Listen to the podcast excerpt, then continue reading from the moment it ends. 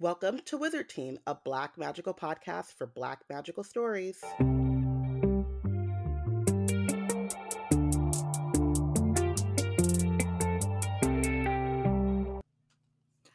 Hi everyone, it's Biana, Robin, and Portia embarking on a journey through the many fantasy stories written by and about Black people. Currently, we're reading Amari and the Night Brothers by B.B. Alston, and today we're discussing chapter 13. Previously on Wizard Team. What so what did we talk about last time? Uh definitely the fact that Amari and Elsie um have become strategists. Uh Elsie may have always been a strategist, however, Amari's trying to get like Elsie um and realizing that she already does kind of have those skills. She just hasn't like gotten to the whole labeling and writing thing yet.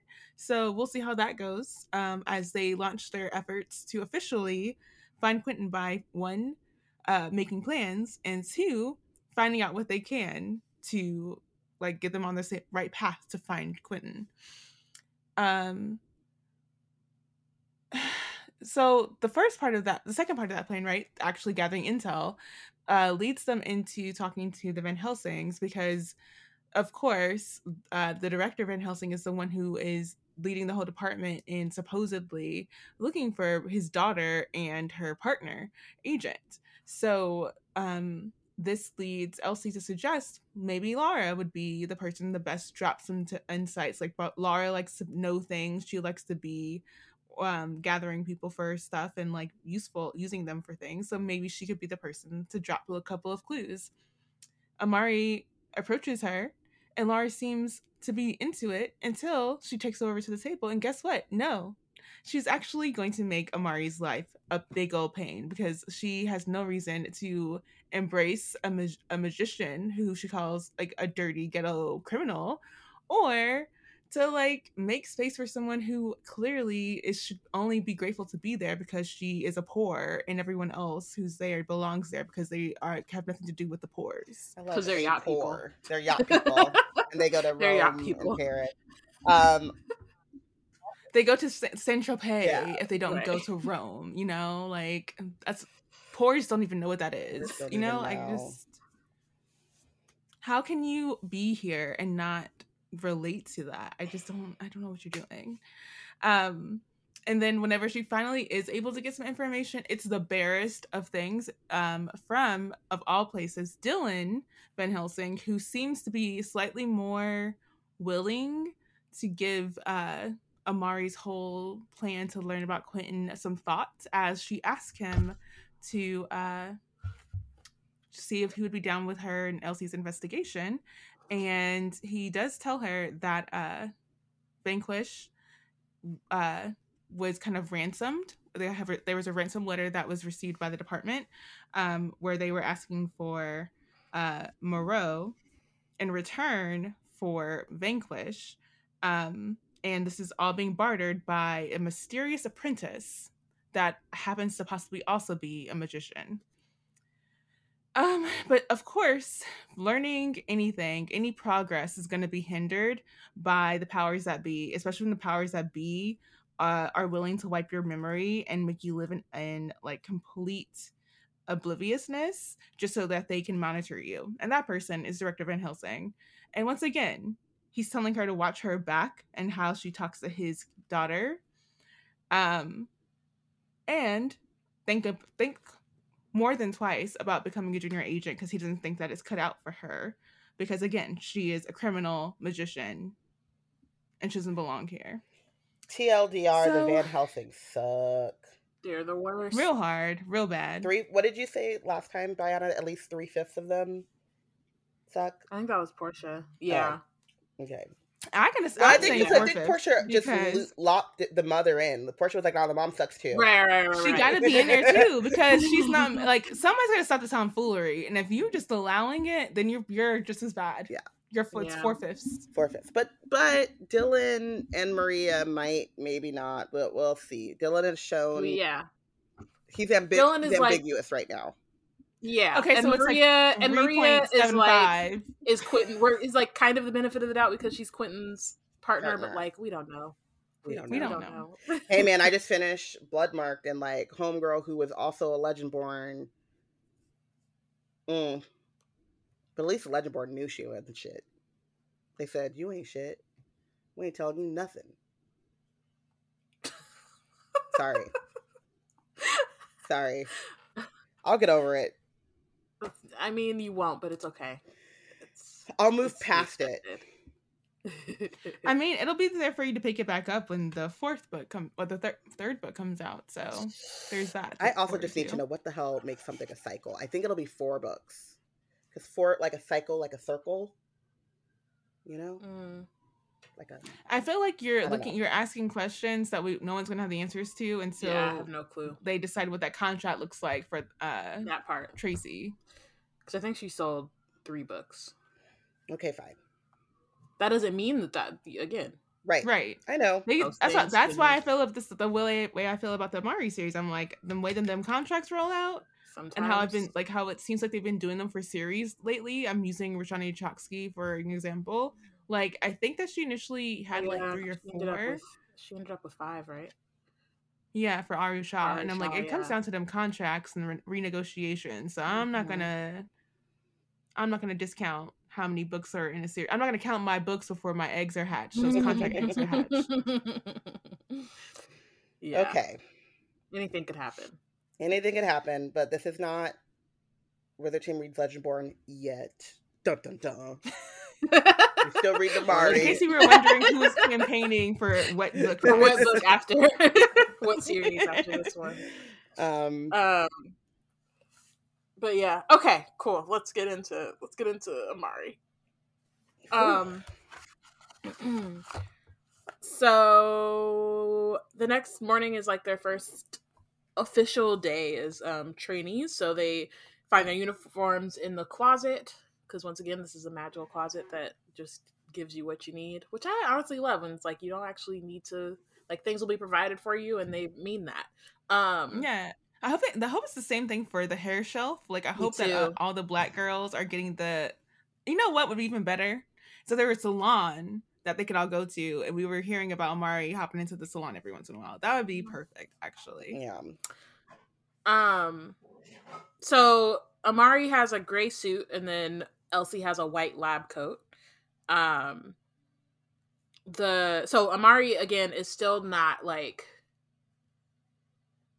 comfortable with being in the spotlight or being um like the center of attention. So she takes so she sees the moonstone badge sparkling on the front of her suit and um like immediately repins it under the like lapel of her jacket um because she's like no way am i walking around with a shimmering look at me badge attached to my jacket.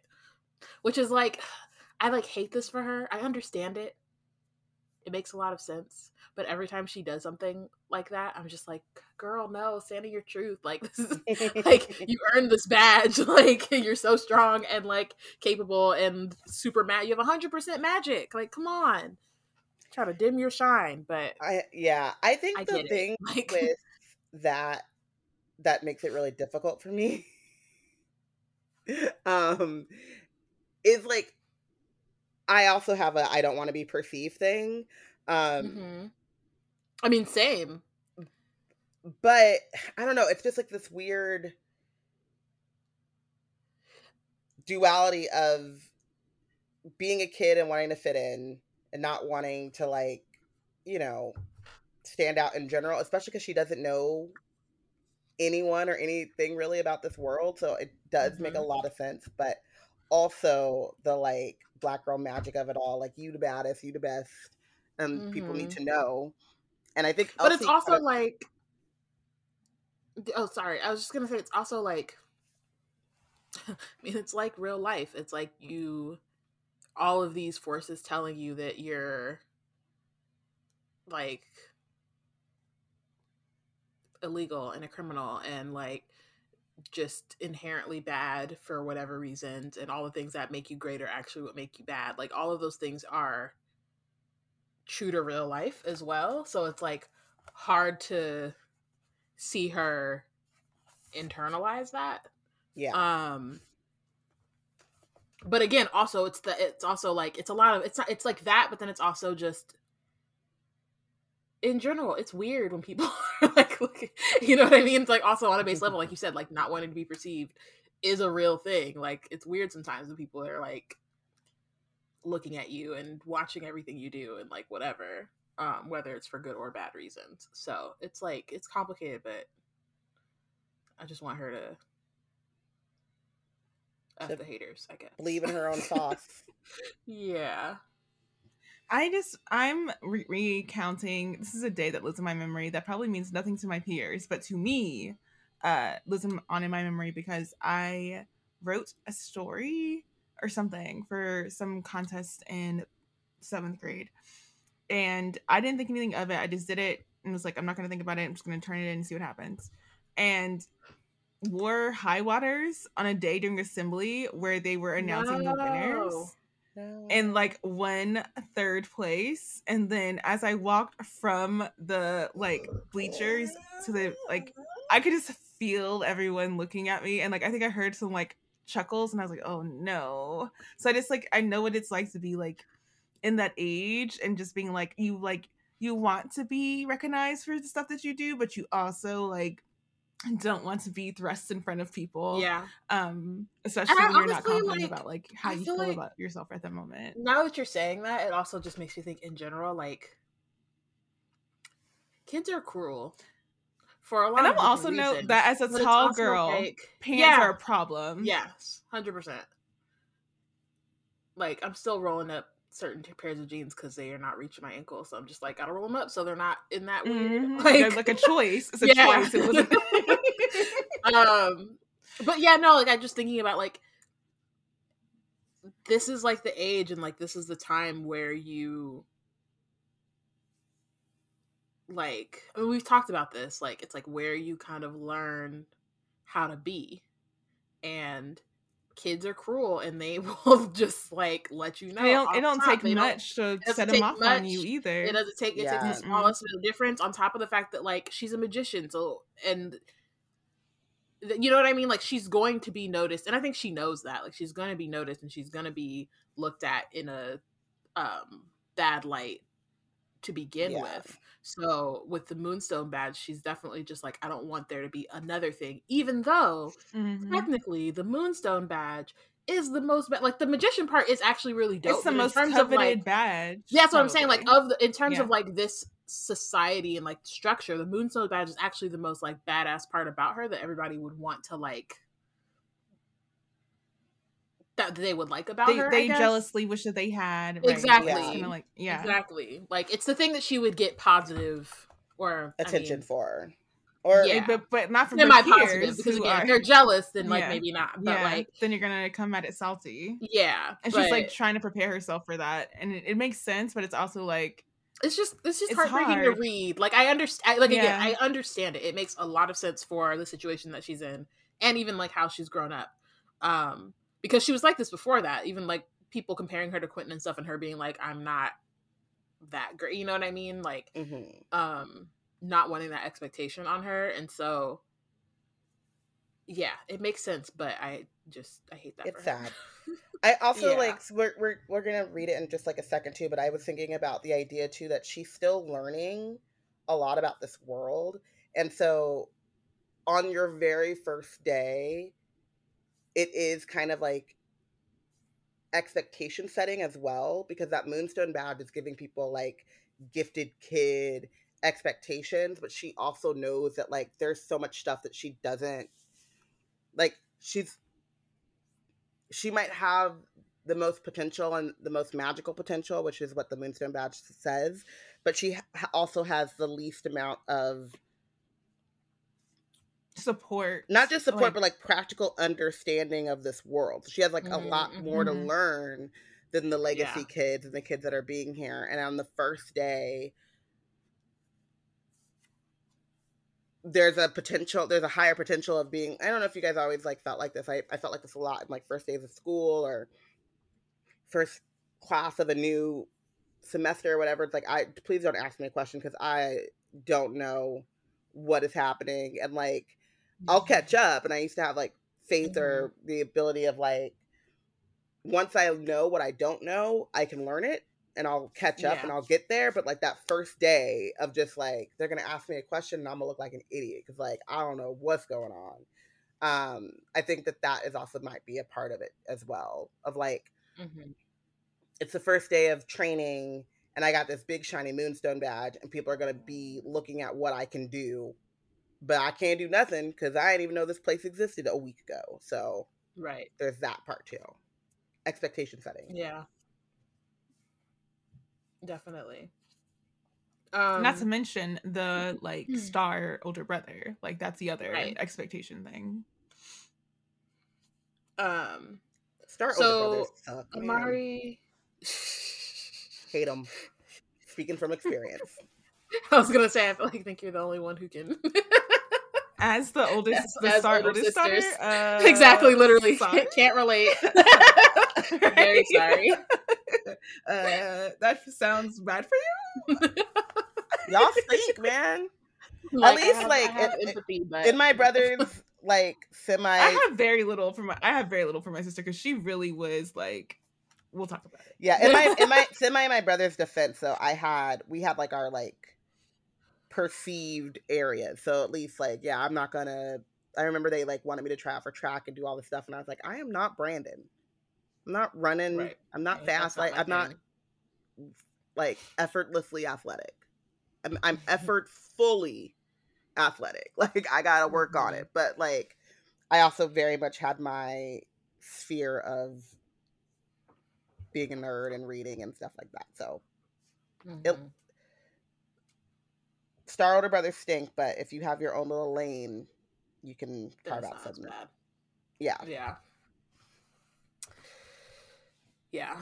Um Okay, so Amari and Elsie are like kind of talking um as they're, you know, trying to head to their respective departments. Um which like I appreciated this because Amari like we've talked about, Elsie is a really good friend, but I also like Amari is too. Like she, she's very much not keeping things from her and is like like uh, just the way that they trust each other and like so quickly is really nice to see. Um And she's also very supportive of Elsie's like inventive thoughts. Like she's Mhm. not like, uh huh, okay, girl, like eyes clouding over, not Right. actually paying attention kind of thing. yeah, like the way that like they really support each other in a way that like feels at least it like obviously friendships go through different stages or whatever, but it's like again, it's so early and so the way that they're like kind of at this point effortlessly able to like support each other and kind of like figure out what the other needs and like what's you know like they're just very honest with each other in a way that is nice. Um so amari talks to her about um what dylan told her about the ransom letter um and then to also tells her about uh magician girl 18 who's like the mysterious person dming her um and so which is really the one where i was like i'm glad you're telling somebody about this because somebody Mhm. needs to know like you obviously you can't trust none of the adults here yet but like somebody needs to know about this in case you come up missing um so um so yeah but elsie's like what if um she's the same magician the bureau is looking for what if she's moreau's apprentice um and amari's like well why would that magician want to be nice to me which you know sometimes people do like that's a way to, to get radicalize you, my dear. to radicalize you to use you into doing something that you didn't mean to Yeah. do talk like you know to lure you there's into lot a of false sense of security before they kidnap your butt. Exactly they're there's a lot there are a lot of different things that they could do um but she's also like it she could also be someone pretending to be a magician just to mess with her um and then she says like when emily well she thinks like when emily grant and her friends sent her friend requests out of nowhere just so they could post mean things on her page and just like But also, does Kids. the existence of a magician girl 18 uh, give us possible like reasonability to say that there's a, there's 17 other magician girls that have usernames? I never thought about that because I immediately went to like I was Packer. like, I think it was like Green Girl 08, which the green was because Packers and the environment when I was whatever. um in in sync lover one four you know what i mean like you there's always i never One, thought like yeah i never thought it was like a you know that's Generated. yeah magician girl's favorite number is 18 and 18 might in numerology might mean something you know pull out Right. the book For yeah. For me, I always put 20 for my birthday, but like I also but I also sometimes I know that like if you can't get like if you wanted to just be magician girl Yeah. and then nothing like it was taken You- and Yeah. they're, they're like but magician girl 18 is available. You'd be like, well, I guess I'll take magician girl I'm 18. 18. Like It's so funny. Okay, so then uh, Amari's like, "Bes- besides director Van Helsing already thinks I'm a criminal, that message is an excuse he needs to, t- to kick me out. So again, a reason why she's not going to the adults with the information about this person who's messaging her. Um, they get into an elevator um, Well, next to a large group of- sorry, I'm sorry, Oh. but we can move Uh-huh. on to like as director of special investigations, like duh, of course you find out that there's a magician with 100% magician power or magicality or whatever they call it. Like the other magicians are going to want to recruit Mhm. that person. Get her on your Mhm. side. This is so stupid. and you know what she wants to lure her in with little tidbits about her brother. Like what are you doing? It's so like your freaking prejudice has you so warped that you don't Yep. even know how to do your job right. Like that's Nope. how messed up you are right now. Ugh, it's so dumb. Imagine if he were down to like, what if he were down to like catch a predator, and if she gave him that information, he'd be like, "Yo, sting operation, let's go!" Like, Right. but because he's not trustworthy and he's already threatened to lock her up, kick her out, replace her memories, like, He's not not getting do vi- like vital information. nope. I think Luna wants me to. Um, Too bad. um, so they get into an elevator with a large group of boys in scuba gear. They're clearly headed to the Department of Undersea Relations. Um, and then there's two kid, two girls in safari gear, and they're trying out for the Department of Creature Control. And I just, you know, again, all of these departments sound amazing. And My thing, not that I would want to be in those in particular. Mhm. Like they're not for me, but the fact that they exist is tight. Like I will say cool. I read that and I was like, undersea, whatever. That's Doc Kashana, and then wildlife, whatever. Mhm. I was like, let Stacy have some magicality, and she'd be over there talking about murder cats, taking them home. She'd, She'd be, be like, the "No, those are my homegirl that homegirl that kept like her tiger kept going missing. Like oh that's, yeah. that's Stacy. So you know, No, not like, for me. But why I, wouldn't she I be like Antonio from Encanto? Like Antonio from Encanto was like he was like, Oh, had this, like, yeah. No, because Leopard, And the He's Stacy, hanging out with- toucan. Stacy in Mhm. particular loves the ones that might kill you. I I think it's part of the deadly. it's part of the of allure for her. yeah, but yeah, no, it's but- like I just feel like,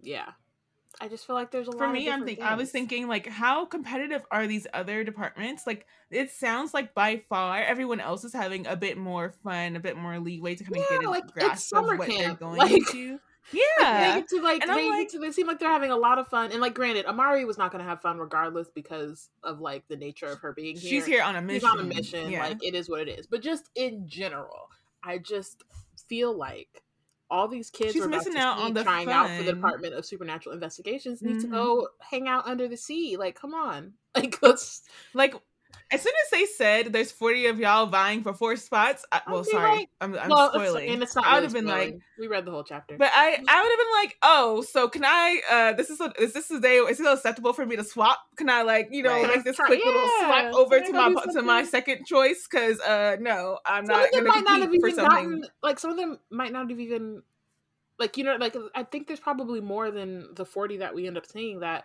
Yeah, they didn't Um, get chosen. That just They didn't got their chosen. second. They got sent to their second or third and choice. I'm just like, it's the prop. To me, I'm like fine. watching this and I'm like, this is propaganda because why do y'all all want to be in this department? All these other departments Yeah. sound so cool. They really do. Not that It's this one doesn't. Like, I think that investigations and like being a like you know agent does sound interesting. It's like you know, again, we all watch Men in Black. That movie's dope. So it's not that it's not fun or interesting. It's just that like there are so many options, and the fact that that's and the you can that be just as into- active and on And the do, like, field. Exactly. as So I'm any- just like, yeah, so yeah, I It's also the- think it's about the the, fact that like for me, I'm not competitive, and like while Mm. investigations would seem really interesting, like the I probably wouldn't do well because I don't thrive in like that c- competition, even if I was good at like investigations where these other departments, especially if it's like we got four trainees and we have six slots, so everyone's probably gonna make it. Like I would do so much Yeah. better because that pressure to like if I was gonna, you know, it's gone. So Mhm. um like I'm wondering what Elsie is, you know, they're just now they're just like actually being able to like absorb everything and not be worried about how much they're learning in competition with the next person as well. yeah. You know, Like you can even build up a friendship with the people that are there because you're worried about mm, smashing them into gonna- getting into the spot. right? And then Amari in particular, this is her only chance. Which again, she has no other choice. Like she's she's going to the Department of Supernatural Investigations. Like that's where she has the best chance of figuring out where her brother is. So again, her her specific circumstance is different, but also. But it's would just- that like one of the adults be more like mentory to her and be like, you know what, like that is a rough card that you've been you're being played. Like I will say that like you, I we, I know that they said that you couldn't come back if you don't make it, but like I feel like we could figure that out. Like, But I don't also, think you have to feel like, like this is your only way in. Van Helsing Mm, said nah, that. It's Van Helsing. I yeah. don't. It's not a. It's not an actual. It's- yeah, it's not a done deal. Yeah. yeah. Yeah. But I feel like she should know that. Like I feel like that would give her a bit more. Maybe it would let, allow her to appreciate what else is going on, so she could put it have an eye out for what else she might she might be Might be interested, interested in in. outside of this. Yeah. Yeah. But like, I don't know if any. None of the. um I don't think any of the adults would like say that explicitly because they don't even know that that she was told that this was her only shot. You know what I mean? With that she had a mentor that she felt as as an adult she could go to, like, hey, this is what he told me. Like she might even think she might even You think anything about it. She's like, oh, I know I only have one chance to get in. Like, who told you that? Right. Who said you only had one? Right. You know, Who said- like Who said that? who said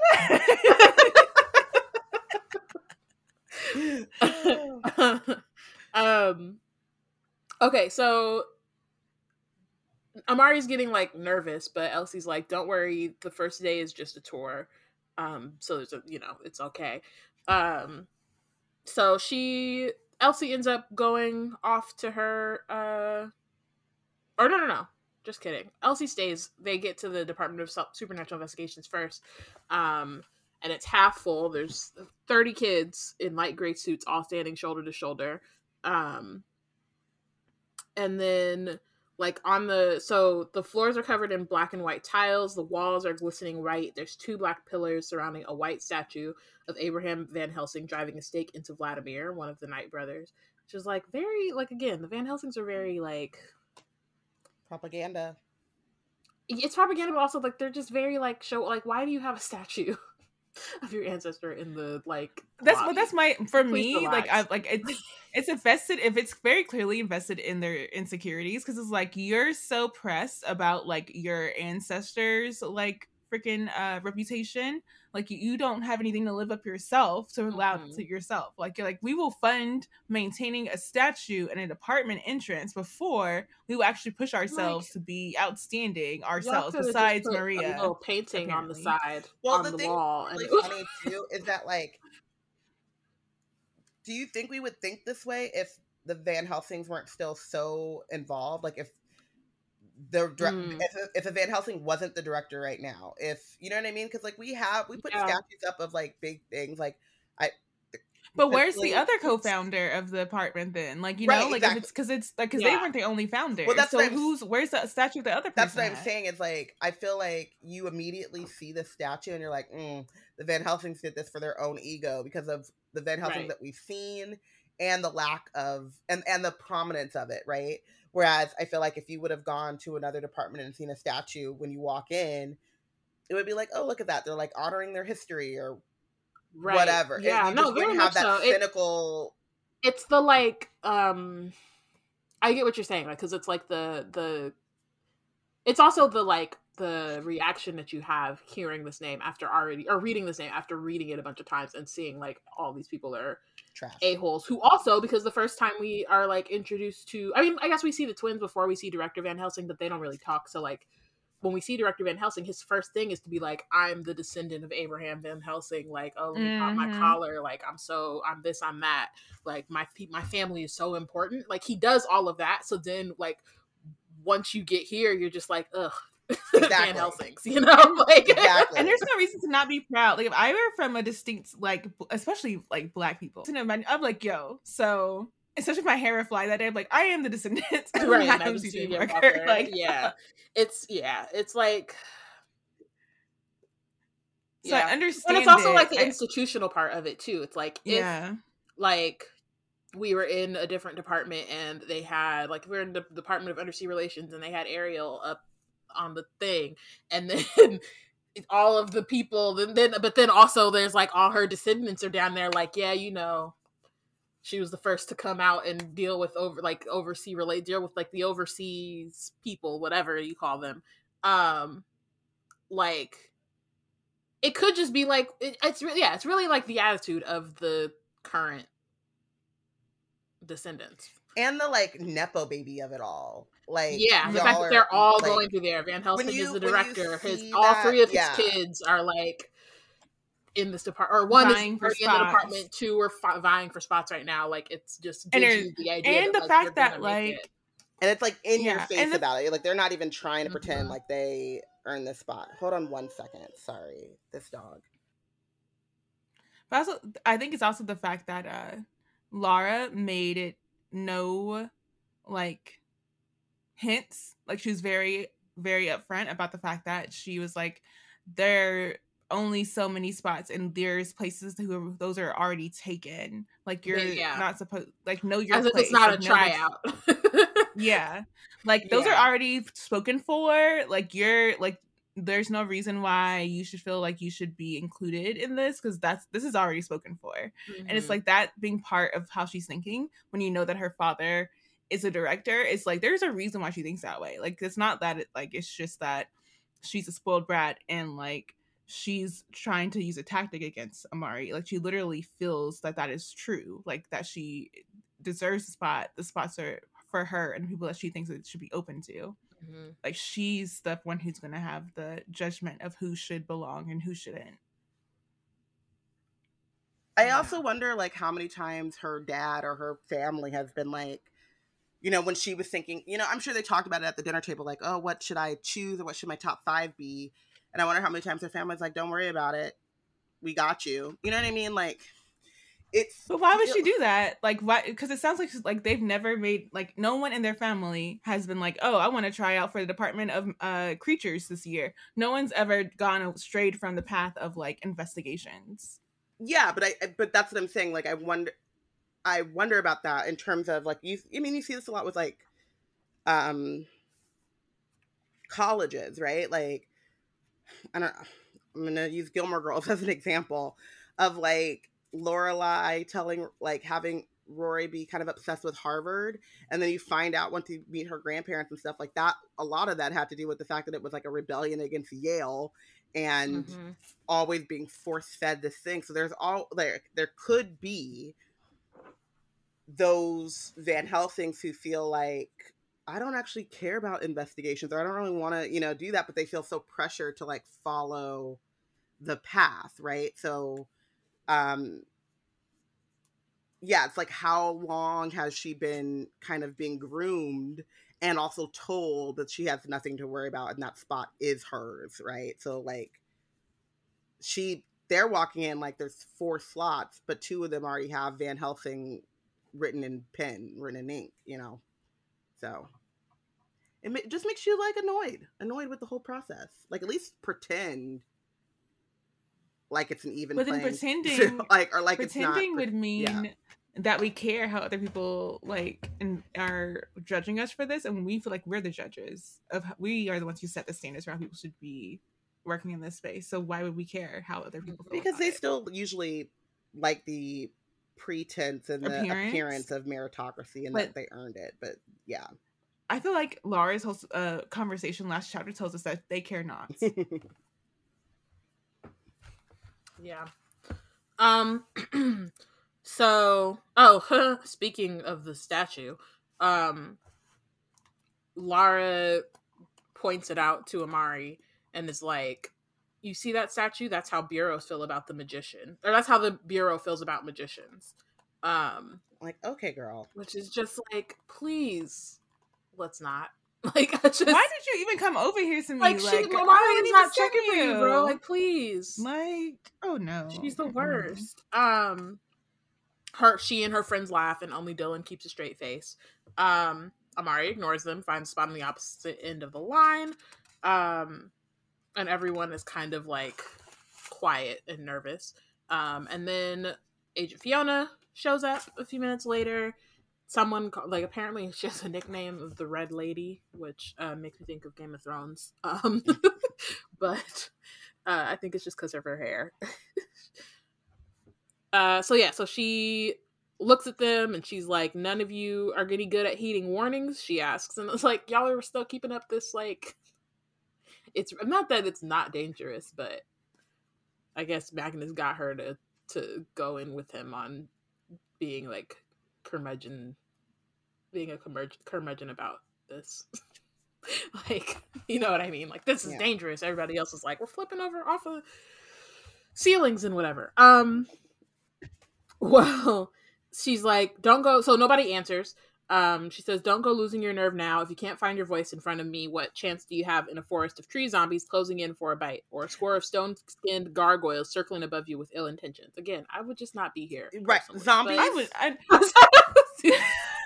you already didn't have You- me, you and then already you said know. zombies, and I'm like, no, I'm like, done. You know But what? like I got I I got caught up in it. Like I was just curious, and now that you're explaining some more, I'm Hey, good. hold Does tree zombies though mean that they eat tree brains? Are the trees zombies that are eating or the- humans? yeah. Are they eat, do they eat other trees? That- Well, I they're- just I okay. have question. I follow up question. In my head, tree zombies sound like undead trees that eat human brains.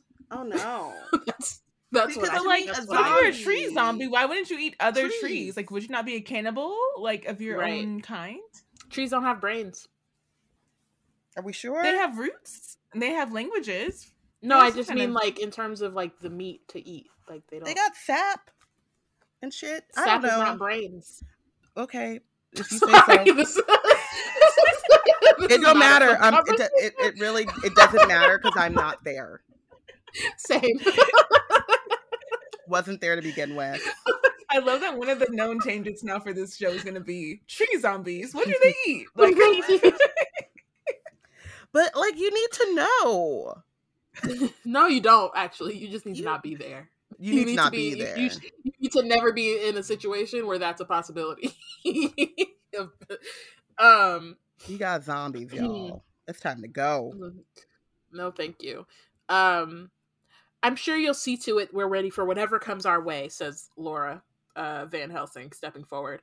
And I, for one, and ready. Sorry, and I, for one, am ready for the challenge. It's just like, girl, shut up. Mhm. Um, brown nose. so Fiona stalks over and says, eater. Sorry. um, Fiona walks over and says, You've got the look of a lass who's hunting glory, little Van Helsing. And trust me, there's a good bit of glory to be found as an agent, but there's no surer way to fail at this than to go seeking it out. You'll do well, well to remember that. You all would. And I'm like, um, so Amari is like, you know, not laughing at her, but is like, you know, that's that's nice that she got put in her place because this girl She is the needs worst. it. Um, but then Fiona turns to her, um, tells Amari to step forward, and then she puts her face really close to her, staring into her eyes. Um, and it's completely different from how she looked at her yesterday. So Amari's kind of like, did I do something to make her mad? Like she's nervous for obvious reasons. And then she says, I suppose you think you're special with your fancy badge better than the rest of us. Um, Amari says no, and he says, then can you tell me what on earth made you put down junior agent when you ain't got a supernatural ability to speak of? Um, I do have a supernatural ability, Amari says. It's just illegal.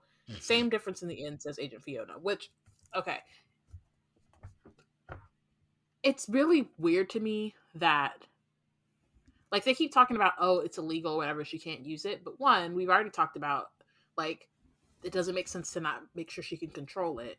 Right? And also, why not train her so that she knows how to use her illusions to help you in this agency? Like she had, like she said, she has a supernatural ability. You're telling her she can't use it, and like that just feels like a detriment to y'all. It feels Every- like that would make like, isn't it only you. illegal because y'all make the laws? And Right. Like, so just be like, you know what? So we just should actually give this one a chance. We've never gotten to train a magician before. Maybe we should try it out, see if that makes some makes a difference. I've been saying the whole logic of this whole thing has been stupid. You spend your whole time like- fighting magicians. You finally have a brand new magician who you could get on your side, uncorrupted by like, uncorrupted, these older ma- right, magicians. untouched, and y'all just Mm-hmm. immediately criminalize her and ostracize her. It it the whole thing doesn't make any sense. It, it's all and it's flawed. but it- yeah, and it doesn't make sense in the like way that again like racism Big- and, like, like, Right. all these bigoted bigotry doesn't make sense. It's like it's the second you start really thinking about that shit, you're just like, no, but why? Because it would actually behoove like, you. be so much better and also like be more efficient like It more would- helpful it would like would help help more everybody people. it would, it would help more people it would be easier for you you wouldn't have to jump through all these hoops yourself to make sure that mm-hmm. i can't do the thing that i already inherently have like like am good at and can do like but instead you're making it harder for me and for literally everyone else by criminalizing me it's like just how the world is now and it's so frustrating when you really like start to dig deep into like what all Yeah, like bigotry is so it just like relies on people wanting to be logic. ignorant. yeah. yeah But also like my my thing is like also like and this is perhaps not the um allegory that BB Alston has, so I'm sorry, sir.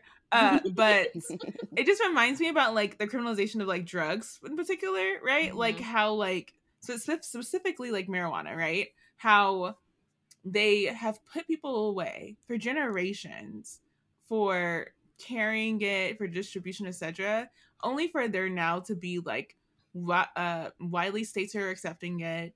Um, it's not as criminalized as before, and it is like people are gaining whole businesses based on the distribution of this thing, and it's like it doesn't. All it really took was people to stop like to see like call it out for the lens of like just criminalizing the populations that tend to use it like another reason why to like police and criminalize these populations and other factors that have made it more um acceptable for it over time to be not seen and as like a criminal offense and then people are like oh why did we why was that a thing? Like that didn't make any sense. And it's like it because like it really like you can literally trace the trajectory of when it started being criminalized for uh certain populations to now. You can really just th- the through line and the through line is bigotry. Like you you can really just follow that path.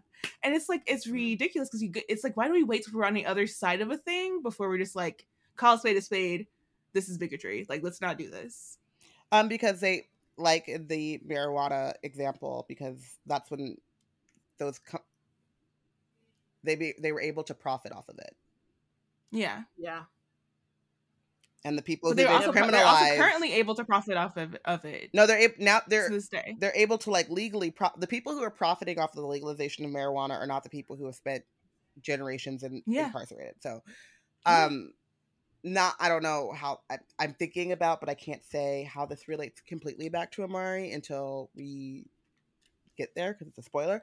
But um, that did make me think about the future of the criminality of magicians once we figure out the like scope of no once we figure out the scope of like or how deep magicians are embedded into into the society underground. Mm-hmm. yeah. Did i get it? Did i do it? I don't know if i did it. The other magician girl 17s the other Yeah. 17 that magician 17 Um, yes. hmm. So Fiona says, when a werewolf's got you by the throat, you can be sure he won't give you the courtesy of a timeout to let you work out if it's okay to use your illusions or not. Which again, just tell her it's okay. But that's You y'all. That's on that. you. It's Are you going her. to punish me if I use my illusion to save myself from the situation? That's or on y'all, you. That's on me and y'all. Um, then she says, "So tell me, why are you here?" Um, and Amari's like, "To find my brother." So you don't want to be an agent to help others, only yourself. Is that right? Um, and if I said you're wasting your time, that in all my years of training agents, I've never seen a worse prospect. Um, I just okay. So I am generally, I generally I like Fiona, and I do understand what she's trying to do here, but again, I just feel like none of these none of these adults have like credentials, the right credentials to be dealing with children. Teachers, Yeah, because I'm just teach like, what are you what? like? I understand the intention behind this, but it is really not a good like the This is neither the place nor the time to be trying to make an example for Amari to make in front of the others. Like So, you like think she, the last her, thing that she needs not. right now, the last thing she needs right now is to be put on the spot. She's already been put on the spot since she walked in. Like she's not not been in, on, put on Yeah, the spot. she's like, she's always not had a moment spot. where she's she's all all she's clocked it. She's clocked in without trying to be. Like it's Exactly. just she's there So it'd Um, be better if you took her off the spot, but instead, like we're doing this instead. first. And I like I again I also was I, that's my note. I'm like I see what she's trying to do, but like you can't do that with give it without giving Amari a heads up so she's prepared. Like you see how wholly unprepared she is to like, she's, like, actually terrified. be in this moment. Yeah. Um, so a few kids snicker. Um, Laura claps a hand over her mouth to keep from laughing out loud. Um, it's the same as always. Somebody looks at me and thinks I'm not good enough. I drop my head. Nothing to say, lass.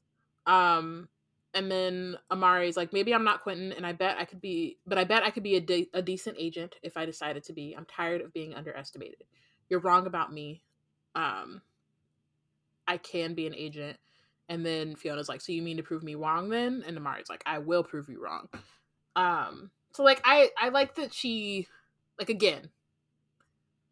The point was to kind of give her some confidence, but she did it in a way that I felt like we could have got to it in a more in an easier way, maybe. Um that so well, it ain't just me doubting you, says Fiona. They doubt you too. Um, same goes for all the or she motions to the kids and says, They doubt you too. Same goes for all the higher ups who are so eager to tell me eager to tell me to turn you away. What have you got to say to that? I don't care. I will be an agent.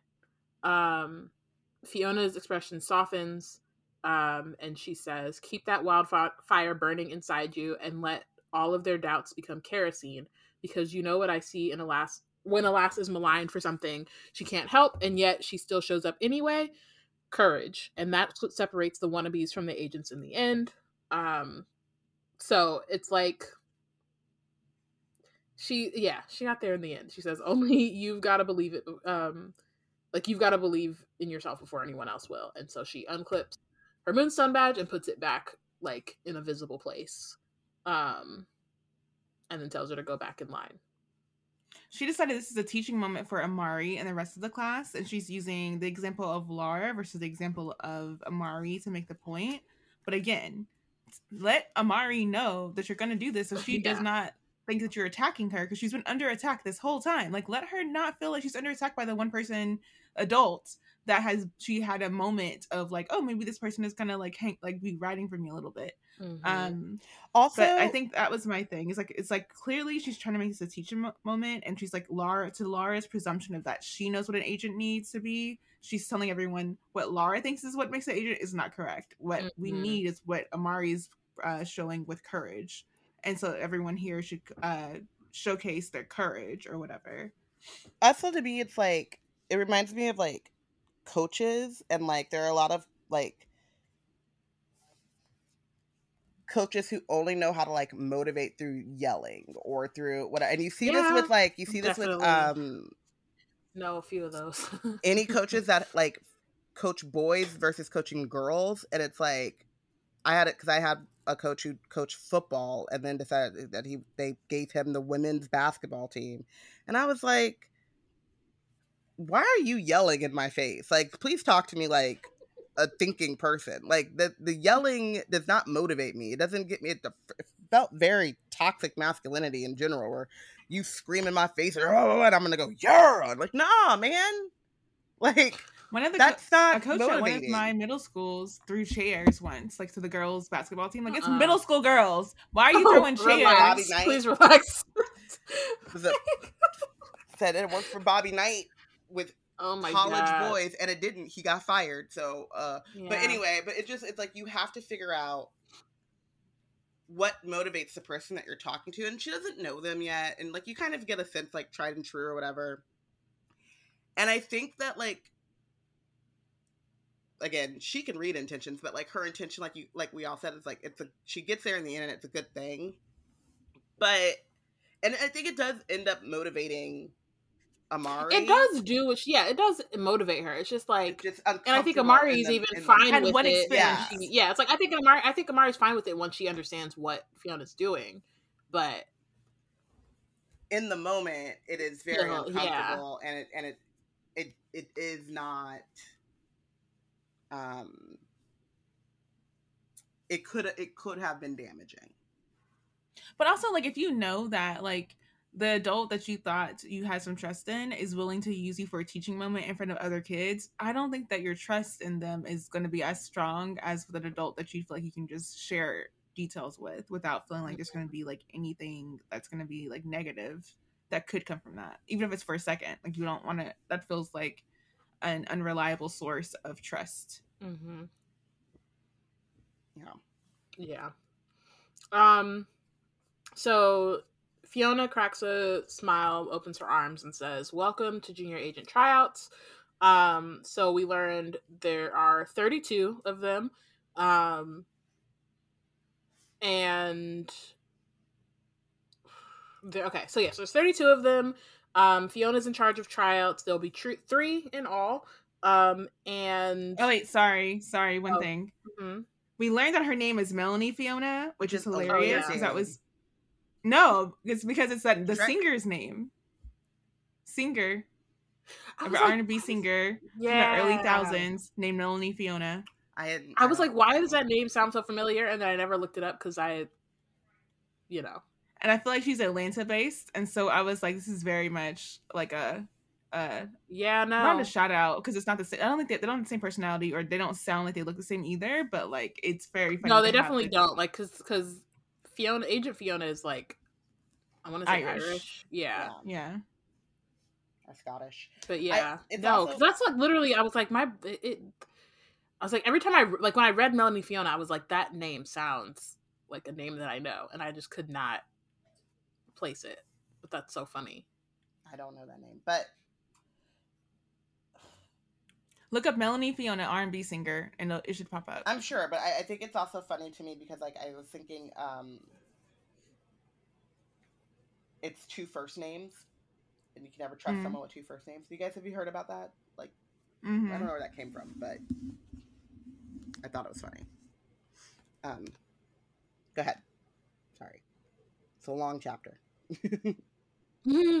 Um so yeah so 32 agents um or 32 trainees um three tryouts um that will be decided if like they can become an agent.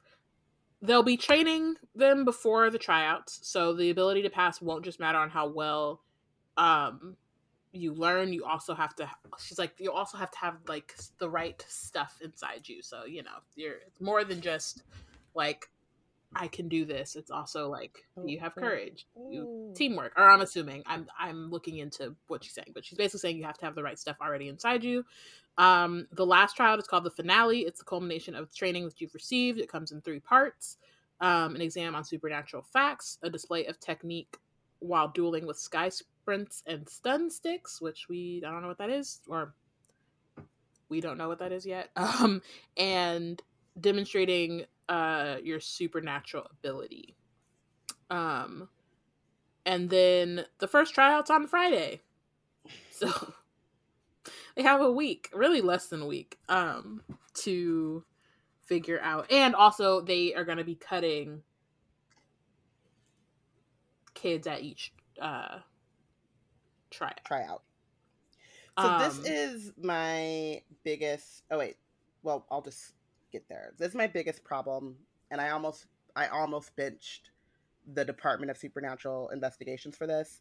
Um, so there's 32 kids, um, and Laura asked how many spots are there, and basically there's four spots. Why would you accept 32 kids? It's like college I mean- admissions. I was gonna say, and I think it also depends on how many kids signed up. There's way more that signed up. I Yeah. know, but like, But then I'm also like, it's wild because it also means because, like she said, first child is Friday, meaning it'll be a short summer for a lot of you, which means that like a lot of them are gonna be done. It's not like they can, as soon as they Yeah. fail the first tryout, they can't go to a different department. Switch They're over like, to another specialty right yeah, immediately. for the summer, and may Yeah. I mean they can come back, next year. but that's it. it's just bad. Like, I don't know. It's a weird retention policy, and that's possibly based off of the fact that they've let their um, nepotism legacy stuff get out of hand, and so there's like way more people get an invite to the camp because of who they're related to than have actual potential or like any reason to be in the supernatural world. Um, but you know, their grandmama was the great grand somebody with somebody at one point in time. Um, but Mhm. it just feels like very, it feels like a bad way of doing that, like very discouraging for learning and for, um, morale, I guess. In the imagine what it would feel like to get sent home a week after coming and then like that becomes up something that like even if you come back the next year and you do you pick a different department and you do really well like people are still going to be like it took you two years to you know what i mean it just feels Yeah, like an I avenue don't know if that's true though, because like I've know people who like go for your like your driver's license, like you do your driver's license test like twice or three times or something. Like it doesn't as long as the end of the day you have your license and you're driving, it doesn't really matter once you get it. Like you're gonna have a lifetime of driving more than you're gonna have a lifetime of like failing the test and having to go back for it. Yeah, but I'm just thinking about the kids like Laura and stuff and how mean kids are. I'm sure that once they become adults and they've gone, you know, they've been in trainees or whatever, it lessens. But I just think about like that formative time period and feeling like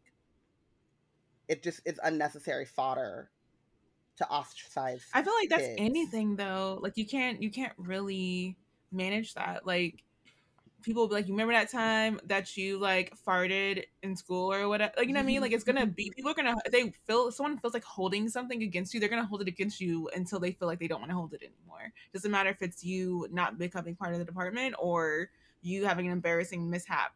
They're gonna keep holding it against you because that's on them. That's who they are. It's not about like what you do at that point. It never really is. Hmm. Like that. Uh, I'm just thinking about the housewives, right? So like, apparently, someone said something something about Karen's mother when we don't know. Uh, I, we don't know if it even actually happened, but she said that it happened, right?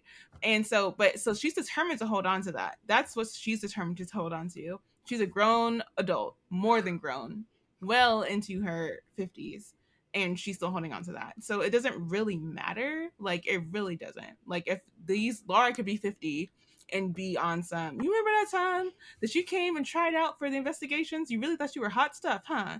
But why would it's it's on Laura for being that awful kind of person. It's not on the kid for having to come and try and find their way. Like that's what the it I think that's on the I do say that I think like on the bureau's part, they should be better about explaining um that like making it you should it's it should be thought of as a fluid learning opportunity to be there each summer and not as a like um end all be all this is your whole plan for your whole adult life kind of thing because i think it puts too much stake in the whole concept of trying things out and figuring out what you want to be when you grow up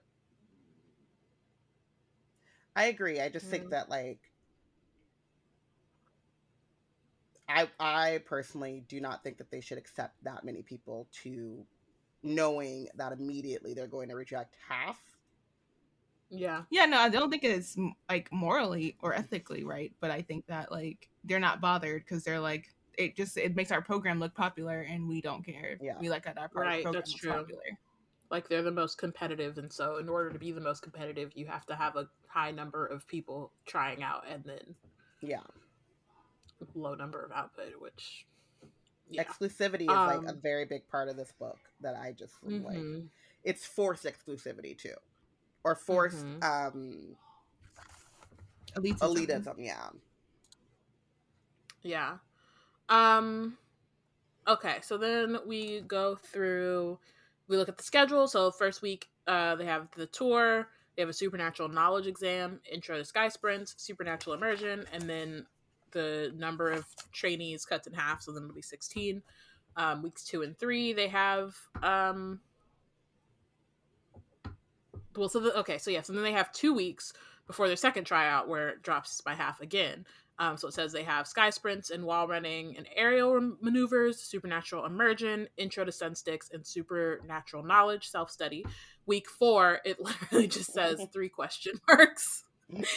and then um, the finale eight trainees drop to four junior agents and weeks five through eight is the junior agent training. So the tryouts are only the first four weeks and then the last four weeks they are actually agents and they're like doing things um instead of just like trying out for it. So yeah. I also think that some of the reasoning, but like for this like whole this strict schedule of how much people are going to be dropping from 32 to 16, 16 to 8, and then 8 to 4, um i think that like they're banking a lot on there being legacy in this department before people to like have come into this with an understanding that this is the process. Like if they even if they don't know what happens over the four weeks of like tryouts they know that there's going to be um there's not a lot of slots typically for this department so that there's a lot of people who fall drop out. So their reasoning is that like well they know the process so they signed up for it kind of thing. Mm. but like if you don't know if your family hasn't told you that's what the tryout process is then you're just coming in here like without any foreknowledge that you could drop easily in the first week. Well i'm also thinking though if you're family is like the Van Helsings and you think it doesn't really matter because of who my how, do you know who my father is? You know what I mean? So like um a, a lot of them come in there feeling pretty entitled to to mm-hmm. the slots that they want. So um that's what I'm saying. That's probably their reasoning. Is like, well, they know what they're getting into. Like they've decided they their family made the decision to put them forth for this department, so that's what they're gonna do. They fall out, they fall out, but they knew the consequences before they came in here. Yeah. Yeah. At Black Nerds Create, we love all things fandom and creation, and we especially love fantasy. That's why we're excited for our newly named Black Magical History Month coming in February. Black Magical History Month is our sixth annual celebration of Black stories, characters, and fans across different fantasy media. Get ready for a month of digital events, challenges, and community turnups all across social media. To stay up to date and get more information, go to blacknerdscreate.com. Okay, let's let's keep going because we're there's still a lot to cover. So, um, so yeah, so now it's time for tour tour groups. Um, Amari's in the first group along with Dylan Van Helsing. Um, and she's just kind of like, why is he even? Why does he even need to do this? Like he's probably been here a bunch of times. Um, so they follow Fiona through the department. Um, and um, it hits Amari that she's about to walk the same halls, see the same sights that Quinton did. Um, and it puts a warm feeling in her chest, but also makes her miss him terribly. Um, so then door slides open. They go um, into a wide hallway. It's a fast moving river of gray suits, SWAT team gear, and fatigues um, going in both directions. So there's this main hall. It's in a U, um, and pretty much Fiona's like, if you get lost, make it back to the main hall, and then you'll be able to like figure out where you are. Um, so they're going. Um, she's like, that's it. They keep going, and Amari's looking at wanted posters, agent of the month plaques. Um, Fiona brings her group to a stop when the agents come bustling through a doorway, struggling to control a 10 foot tall furry creature in ripped blue jeans and a green uh, Save the Trees t shirt. Um, he's saying, I'm innocent. I swear it was a Sasquatch, not me. Um, and Fiona's like, again, Bigfoot? What have you gone and done this time? So Fiona ends up following the agents who are getting Bigfoot into this room and then comes out and tells them to come with her. Um, so they're gonna watch this like what's the thing? Like the lineup, basically. Yeah Let's line up. Like, yeah, they're gonna watch the lineup. Um, so they walk in.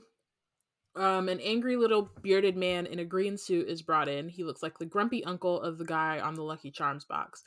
Is that a real leprechaun? Amari blurts out. The little man turns around and says, "Well, I ain't a bu- well, I ain't a bloody fake, that's for sure."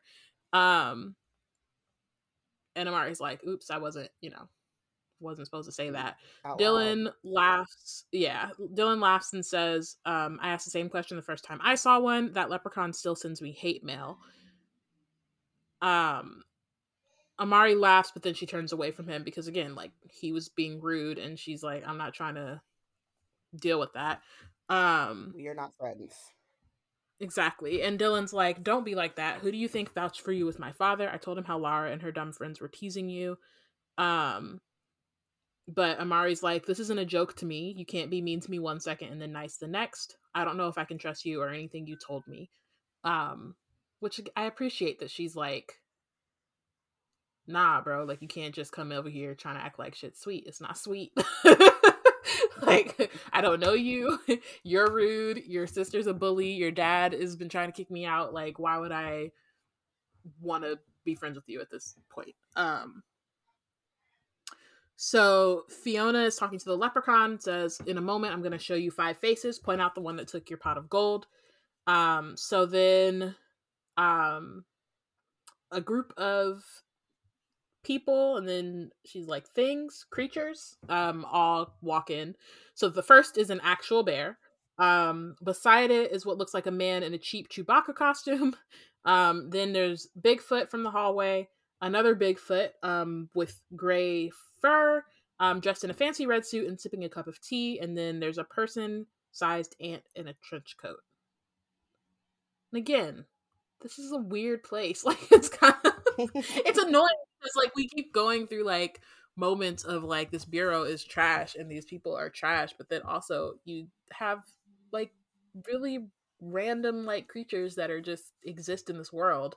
And so it's like this weird clash between being annoyed and also being like, wait, that's actually wild. Um so then uh that's him, shouts the leprechaun right there in the t-shirt and jeans. Um so Bigfoot's led away led away grumbling. The other Bigfoot rolls his eyes and adjusts his monocle. Um then he steps into the room and he goes, Melanie, darling, when they told me it was you out here, I simply had to come say hello. Um and so he so says uh sorry, Fiona says, Sorry to keep dragging you down here every time your cousin gets out of line. I know it's a hassle. Nonsense. Gives me a chance to try and talk some sense into him. Crime doesn't pay and all that. Falls on deaf ears, but as they say, you never can give up on family. Um, and then he sees Amari and is like, "As I live and breathe, is that the Amari Peters?" Um, he he introduces himself as Sir Francis Sasquatch III of the Yellowstone National Park Sasquatches, formerly knighted in both fairy courts. So and he's- me, he's an important there's Faye here. two, two, two courts. There's I, I have, I I want have to a theory I want about to the be in Sasquatch. the Department of Fair Relations, but I also don't because that's scary. But I also do because it's crazy.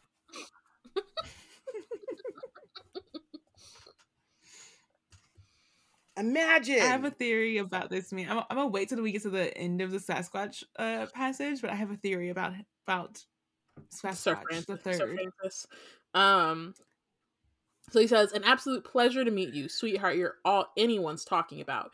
A magician at the bureau. The gossip pa- practically spills itself." Um, then he's like, "I simply must be going, but if you're ever in the market for a good cave hideout with reliable escape routes, or even a nice underground lair off the beaten path, I'm a woodland real estate agent to the stars, honey. Think of me when you're done playing with." Uh, playing at this junior agent business and start looking to start your criminal empire in style. Good or evil, when it comes to clients, I don't pick sides. Here's my card. Toodles. So he hands her this notebook sized card um, and then dips, basically. I also love that he's like, basically, when you become a criminal, I'll set you up with your lair in front of an investi like a The cop. agent, literally in the middle, like in the, In the middle of department the of precinct. Like in the middle of the department in front of the agent. Like, and said, "I don't choose sides. I will do business with criminals." I'm like, "Isn't that illegal to do business with criminals?" So all of this fuels my theory for Sas for Sir Francis Sasquatch III, uh, which is that he and his family are of mafia family, Mm. and he's uh, if he's not the Don, he is like one of the higher level mafia members. Um, because he's like, I don't, I tell like because his cousin is continually in crime, which I'm like, that sounds like something that like you know oh, he's okay he's always in crime sure fine but he's also like uh you never give up on family which is feels very like a mafia line to say. Um the fact that he is connected to both fairy court fey courts tells me like this man is up to sus things but he has powerful. good connections and he's built up strong connections to multiple alliance eh, groups right? And the fact that his major business like the like the business that he is allowing to be um widely known is that he runs real estate empire okay? And he is aware of criminal empires because he's helped people find the places and hideouts for those criminal empires. So i honestly feel like he's like you can't live a fabulous life on the straight and narrow. You got to be fab on some criminal crap. That's mafia like life. And he's willing to use his ma- his mafia ties to assist Amari and have and add a magician to his ranks of people that he can say that he outfitted as part of his empire and alliance building. And I'm here for it. I think it's fun, and I really enjoyed uh, his inclusion. I think he shows Amari that there's a life outside of the bureau A life of that they're not presenting to her. Maybe, perhaps.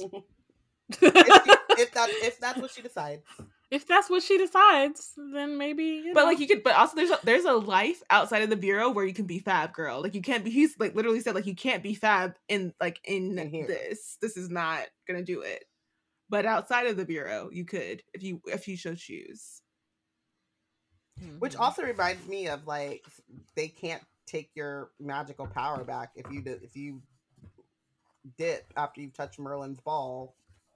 right. They can wipe your memory and hope that you don't remember that you have magical powers and not use them, but they can't take them back. But only if they only if she leaves on their terms and not her own. Exactly. Yep. Mm. I'm so like and, and she just because feels she doesn't know that she has powers doesn't mean that she couldn't use her powers. Like it could they'd manifest Yeah. without her knowing Yep. it, and then she'd be like over here confused, like what's happening to me. and then here comes Moreau's apprentice like, I got you. Yep. Which is why their strategy does not work. But honestly, I'm here for Amari keeping her options open. I know she feels uncomfortable by this. She's like, "Is this what people think of me? That I'm destined to be the supernatural world's next supervillain?" Which I understand why that would be um, unsettling and frustrating and kind of scary. But also, I like, even if I wasn't going to be a villain, I might want an underground lair. That sounds Keep your tight. options Mhm. open. Keep your options I s- open, and also like, I don't want to be feel like findable all the time. That's Like what I I'm want, I want to be dip out. I like definitely want an underground lair always. Even I'm not sounds gonna, I'm, I'm gonna lit. be, I'm Like- be alone, not doing. I'm not gonna be making evil I'm gonna be plans. just reading. gonna I'm be- literally- exactly. I'm gonna be reading, literally just going to be reading, snacks. but eating some nachos. That's it. literally the same know where person wants to do a drop. Like one of your aspirations is to do a drop. Like imagine if you're living drop. in a hideout and every time all your everything that you get, ev- all your uh resources or dead whatever, you drop points for them. book yeah. mail, your book mail is dead Mhm. drops. I'm, That's like, or even am- even like even like DoorDash, like you're like, no, we Yeah. meet in the Like park. drop it at this rock over here. Don't Like, know, mind, they don't have mind that. They have instructions for Yeah. like you know how to do delivery, and it's like, all right, we're gonna meet me at this will park. See, you will see. There's a bench. I'm gonna sit one way. You sit back the other way. Leave the bag there, and then leave, and then I'll grab it and go. Like, it's I don't know. I feel like Sir Francis is somebody to keep. You know, at least keep her. Keep, keep, I keep card. that card, girl. So, like, don't card don't throw you. it away. Don't rip it up. Keep that card. keep it. Um, so Fiona leads them back into the main hallway. They pass the briefing auditorium, um, the great vault um, that Agent Fiona says is impenetrable. Um, and then they go into an area that's glassed off with people passing in and out of glass doors. It's the operations bay, which is the central hub where director and assistant director oversee the missions carried out by their agents across the globes. They have outposts on every continent, especially Antarctica, um, because one of the seven great beasts, the abominable snowman, has been hibernating there for three centuries. Um, and they give him sedatives on a monthly basis to ensure that he that continues because he That is not called abominable for nothing. Unethical to just basically keep this thing in a coma. At that point, I'm like, it feels weird. We but I'm like, said they need an ethics y'all need to department. Yeah, they don't have one. Kill him, unfortunately. Or let him But, be like- abominable in Antarctica. or let like, him let him do his Vulnerable thing. in Antarctica. But like, like exactly, like who all is down there that you're protecting anyway? Like, is he gonna is he gonna penguins. leap continent from continent without someone like transporting him? Like, what's gonna But I'm like, happen?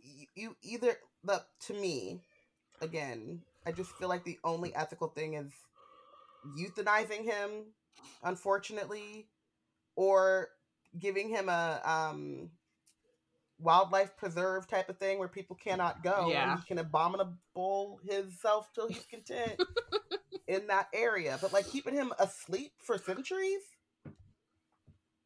And like, is he not gonna build up an immunity? Like, you know, he is going to at some point. Like, you can't just keep And like using how a much drug does on that cost? someone. It seems like wasteful too. Wow, Yeah. exactly. I mean, again, this sounds like every like government that I've ever known. they just do stuff and you're just like, why am I why are my tax dollars going to this? Girl. When it could go to Something legit much something. If more. we could line item our taxes ourselves, Come let me tell you right now, first thing will be going to these roads, child. Oh my god.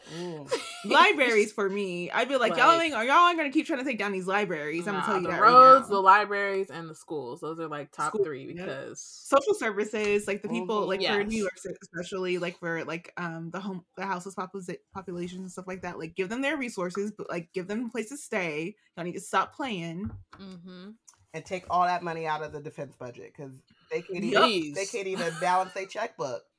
I don't even know where But the I just money just is. saw passed a, an, an audit I in just- years. saw a video about these two officers in the subway. Some man had fallen on the tracks in the subway, and it's the stand. It's the people who are like spectators who are the ones who are helping the man out of the tracks in the subway. One police officer is doing his job. He's like flashing down the train to let the train know not to come into the station. But the second police officer just standing there, just standing, not trying to help the man, not trying to, not doing anything, just standing. Well, you know they don't legally have to do their job. Yeah, sure. And that's why they should not be funded to do a job they're not doing. If anybody else I knew I was giving my money to to do a job they weren't doing, they would not be getting that money. Nope. No, not at all. All right. Um. So Fiona gives them a hint, tells everyone to know their great beasts by heart. Um, because it's a question that is asked every year in the finale. What do you think the great beasts are? Um. Because I have Okay. I have So thoughts. abominable snowman. Mhm. Obviously, we have one. Um. Loch Ness monster. Yep. Yep. Nessie. Number two. Um. Hmm. Like those. That was like the only other one that was like popped in my head when I read this. But maybe the um. Dragon. Maybe But where there's only at, one, but it really. Does. I think that's no because No, Elsie's because a dragon. Elsie's a rare dragon. Elsie's a rare dragon. dragon. Elsie's but a I think if dragon. there's like maybe a dragon, if it's like a like very Aragon spec- or whatever. like yeah. yeah, no, I see, feel like there has I to be a whole hatch Like of dragon dragons. king. Like dragons don't just be a blown. There has to be like a yeah, horde I don't know if somewhere. they're in my head. It's like only one of each, but I don't know if that's true. Yeah, it that's could right. For the seven species. beasts, I feel like just one of each. Okay. One big boss. I would say a Balrog, but we're not in uh Lord of the Rings, so Well, I I mean, I would would just just be said like a- Sasquatch, but there's a family of Sasquatch. It's There's a family of Sasquatch, Right. is That's why they're not a great beast. Hmm. Well, maybe Big, maybe is big, but and that dude's Bigfoot, right? no, So- that dude, that dude was No. Bigfoot Sasquatch. it's not or Yetis either because I feel like Yetis and Yeah, um, maybe not Sasquatches are like the same thing. So then is Bigfoot Hmm. a great beast, and the Bigfoot is not a Sasquatch? No, Bigfoot was the That was cousin. I think dude's that's just his right? name or whatever. his name yeah, I think that's his name like, or like maybe a nickname or whatever. or whatever. Okay. Yeah, So we got Nessie. yeah. The abominable And- snowman. Abominable snowman. There, the This problem is a is question we for don't the know that listeners. many. Let us know your great who you think the great beasties are, because Yeah. Yeah. Who are the great beasties? five Who are of the them? great beasties? There's there's seven, I think. Seven of them. Right? And we got two down I for feel like you. there's one got on two. each Yeah. continent too. Like Yeah. Right. So then maybe like, there's probably like is because like there's it's a, probably by continent. Yeah. Do you think it would be a Yeah. chupacabra, or do you think that that would be just like a, a fantastical? oh, stop. Um, I didn't say it on purpose because of the way you I stopped it. I just stopped. You I hate that there's Yeah. there are really certain terms that I'd be like, I think twice about. They might they're general terms, Yep. but it's like yeah, I when don't you're wanna like, say it. dang. Yeah. Um, yeah, if there's one for every continent, then that That might narrow it down. that narrows Because, like, Nessie has to be for Europe. Europe. Boom, over with, done. so we need Africa. A, but then also like some of the cultures are so like so many different cultures across like all these continents. But still, yeah. anyway, y'all let us know. Help us narrow it down. We would like to hear pitches because for what the we other have- five we're, continents. We're really one for seven because one of them was already provided for Told us, to us, so we yeah. did a bad job. But we, I mean, I feel like everybody's gonna be like, Europe is just Nessie. Like, I don't know. think yeah, any I can't other- like. Yeah, It's gotta But be I- Nessie. yeah, I can't think I'm- the- I think we like. I am a part of the Nessie fan club, by the way. I just think that like they would just be minding their business. The thing is, is every time I think of the Loch Ness monster, this is a tangent, and then we got to keep going because we're. But, and then you keep saying Nessie, I keep thinking of Twilight.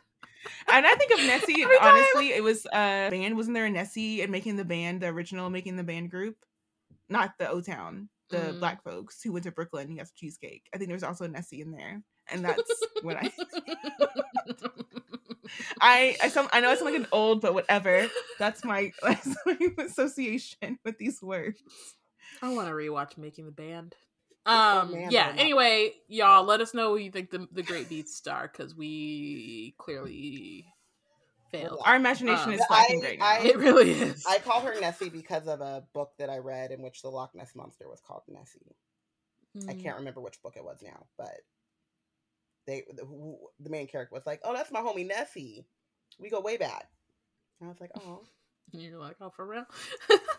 I love it." Um. Okay. Cool. So, uh, their group paces their presses their faces against the glass to look um into the room full of men and women sitting at long tables topped with computers. Massive screens cover the other three walls, making the operations bay look like a NASA control room. Um, on one screen has the words "helmet cam," and it shows a bunch of agents in grades in gray suits raiding a haunted house. Zombies, more zombies pour out of the doorways, and the agents keep slicing them to dust with burning swords. And like that is giving a, Azor Ahai again. Another Game of Thrones, Game of Thrones reference. reference. Very sorry. Um, but again, would not be here. No, thank you. Um, and then like other it's like you I know what we feel keep like saying that, but the kids who have are been- here are the kids who are like motivated by this. They're like, That's word, They're like this is dope. we do. Whoa! But I also no, feel like if Magnus really wanted to scare some people off from choosing this, he did not mention the word zombie in his little speech at all. Yeah, and that they're like they're, not they're regular zombies, kinds like- of like zombies, zombies, Regular not. Tree zombies, Yeah. regular zombies, water zombies. I don't care. Just say zombie, and I'd be like, I'm gonna choose something else. No, Like, because if you tell me, like, it's one thing for me to grapple grapple with the idea that zombies exist in this world, because everything else exists here, sure, fine. But then you tell me there's different variants of zombies, and I'm like, nah, like that is ridiculous. Like that's straight Well, up. take my memory. Send me back to Right. the known world, child. I don't need. I, don't, I do not want this. I don't Um, need to be anything that's going with like multiple things can kill me by each just for them to eat me for no real reason, and then I turn into that thing. No, thank you. Mm-mm. No, thanks. Nope, um. nope. Okay, so then there's another screen showing a smirking elderly man in a dusting rocking in a dusty rocking chair. This one is labeled Moreau interrogation. Um, that must be Moreau the magician, like me. Um, and so there, everybody's like, "Oh my god, is that really him?" Um, and someone says, "I hope wherever he is, he's really far from here." And then Dylan's like, "Far? Heck, he's right here in this building." I'm like, "Sir." Show Again, off why you don't tell show off, but also like why you don't tell your kids things because like the But who's said gonna his say that. I mean, I wouldn't put it past his father to have told him, but I also think that like he sounds like the sort of kid who would be nosing around. He's definitely nosing around, but it's like because he already he already admitted to nosing around, but like it's also Mhm. just if you are nosing around, then you wouldn't say that. That sounds like something that got let slip, and then he, you know, you I don't know also kinda that. I don't like- know that. kinda Yes feels and like no, I don't know. um, an easy supposition to make because, like, where else? Like, this seems like a centralized place, right? Like, we still don't Mhm. understand how many floors underground this thing is. right. So it's like, we don't know how put- large the bureau is. Yeah. Yeah, we just Yeah. we just keep Um, going further and further underground, closer to the center of the earth. um. So Fiona's like, "That's not for you to go around repeating." Uh, and then Dylan nudges Amari because again he hasn't fully. uh I guess I he's trying to. He's I guess decided that he wants to be her friend or whatever. He's like, well, maybe if the bureau were better at catching his apprentices, my sister wouldn't still be missing. And it's like, sir, I You- appreciated this just- a little bit because it like does. I did. that- I feel like he just he's he wanted the smoke today. Is kind of what. Yeah. And it shows that Yeah. like he does care about his sister and he doesn't want to be bunched in with his twin who is the Mhm. worst. The thing that I don't understand is why would you on this tour let them see the the monitors? They like he said it was Well, I guess I don't more think like that's a their. I think that's. A, I think No, that's a whole 'cause they're spec- not. spec- that's a spectacle here. I think that's part of the Yeah. tours for them to see the spectacle of the agents and on in the field. I think that's how that's supposed to be part of it. Like I don't think that's Yeah. the reason. But on top of the fact that like wanted the that to be idea is they will be working here. I mean, obviously not all of them. Yeah. Yeah, but I'm, if only four of them. But like, if it's classified, I don't think it is. Or- not the, but they don't have the location written on the screen. Dylan Yeah. dropped the location. dropped. Yeah, it's just a picture. Like you know what I mean? Like the zombie Yeah. fighting. it's the video the footage, but it's not. It's not like it doesn't have on there like Moreau. It has Moreau investigation, not colon underground at the bureau. At the, right. Like it doesn't have that on there. My thing is like for Dylan to be who he is. Why does he choose now on the first day that the group is together on a tour to be openly critical of the department? Like what is what is that about? I think Mm. because it's probably his first time being I well, one, he's separate from his sister. They're in two different groups. And two, it's probably one of his first times being in the department without his dad. So he feels a little bit more like I can say that because I'm criticizing this Mhm. department, but I'm not criticizing my father in front of his face. That's Yeah. my thought. Um, so Fiona says, one more word from you, little Van Helsing, and I'll throw you right out of these tryouts. I don't care who your father is. Understood? Um, Dylan folds his arm but stays silent, and Amari peeps that Fiona didn't deny his claim. Um, so she's like, maybe he is telling the truth about what he said about Moreau's apprentice. Um, which means this is my chance to get some answers. So she says, Has Moreau said anything about Quinton and Maria's disappearance? Which is, for me, it's more like, I get what you were saying, Robin, about like why bring the kids here. For me, it's like, why bring Amari here specifically to let her see that? Because clearly, if you want her to not like investigate and you want her to stay safe, letting her see that Moreau is here is like, obviously, she's going to be asking questions, even though this is a tour and not a moment for questions. Um, so, but Fiona says these talks are nothing more than a formality. We question him once a week. Where we question him once a week, he refuses to answer. Says the bureau is the enemy of all magicians, um, which Not is not technically wrong. He's like I, Moreau, based on what we've heard, is not a good dude, but that is he is technically right. Like a wrong plot can be twice. Mm. It can be right twice a Right day. twice a and day, that is one thing that is very clear. Um, Like- so yeah, so they've been sending agents to interrogate him, but agents are the reason he's locked away. So then Amari's like, "Could I talk to him?" Which I literally, when I read that, I was like, "Ma'am." Again, not I wrong. She's "Shoot shooting her shot. Let you shoot, like shoot your shot, but also like you're 12, you just got here. What are you gonna ask? Like what training do you have, man? I just want to know what you got. What you think? What do you think you're gonna get out of this man? he's centuries is old. not- That he is not gonna be prepared to walk around you like 360 at least multiple times because he Right. really like come on. Come on, but again, shoot your shot. Do what you got to do. Believe in yourself. um she's like fiona did just tell her that she needs to believe in herself. So, you know, she's learning quickly. Um, she says maybe he'd be willing to willing since I'm also a magician. Um, and Fiona's like, not a chance, Peters. You're on shaky ground as, as it is. There's no way the higher ups are going to risk you being corrupted by the single most dangerous being on the planet. Um, which you know, I feel like y'all are kind of corrupting her too. Like it's a, there are different ways to radicalize a person. Yeah. um, you're not even helping your own cause. No, but uh Amari's like, "Who says I'd be?" But then she's interrupted. The hallway darkens. Red lights flash above, um, above them. A siren blares. Uh, another junior agent runs up and is like, "There's been an attack on one of our outposts. Thirty hybrids have overrun the place." Um, Fiona's like, 30? How is that possible? Um, so the director wants all senior and special agents to report to the operations bay immediately. So this is a it's a dire time. Things are popping off. So the rest of the tour is canceled. They're taken into a large computer room. Um, but Amari is obviously still thinking about what happened.